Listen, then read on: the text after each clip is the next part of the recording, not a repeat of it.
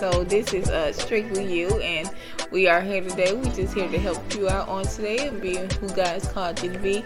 You know, this is a, such a hard road, you know, but it's a road that we all must take because if we don't, we can lose who we really are.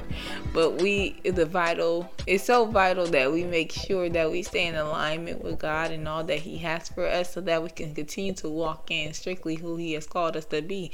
Not who the world has called us to be, but who God is calling us to be. So with that, we have to go. We're gonna go into some tips. We're gonna read some verses that's gonna allow us to keep us to keep moving and strictly who God has called us to be, because it's only through Him that we know who we are. And when we know who we are, then we can do the things that we are here to do, the purpose and the reach the destiny that is strictly for us. Because sometimes when we try to be other people or we try to do things that are not of us or not of Him, then we lose who we truly are. But if we continue to just simply just walk with Him, talk with Him, He will give us revelation of who we are in Him.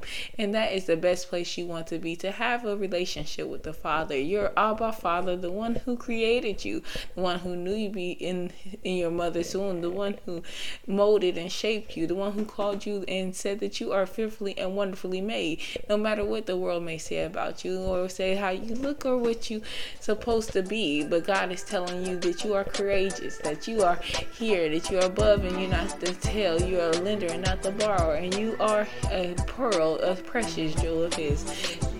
In jesus name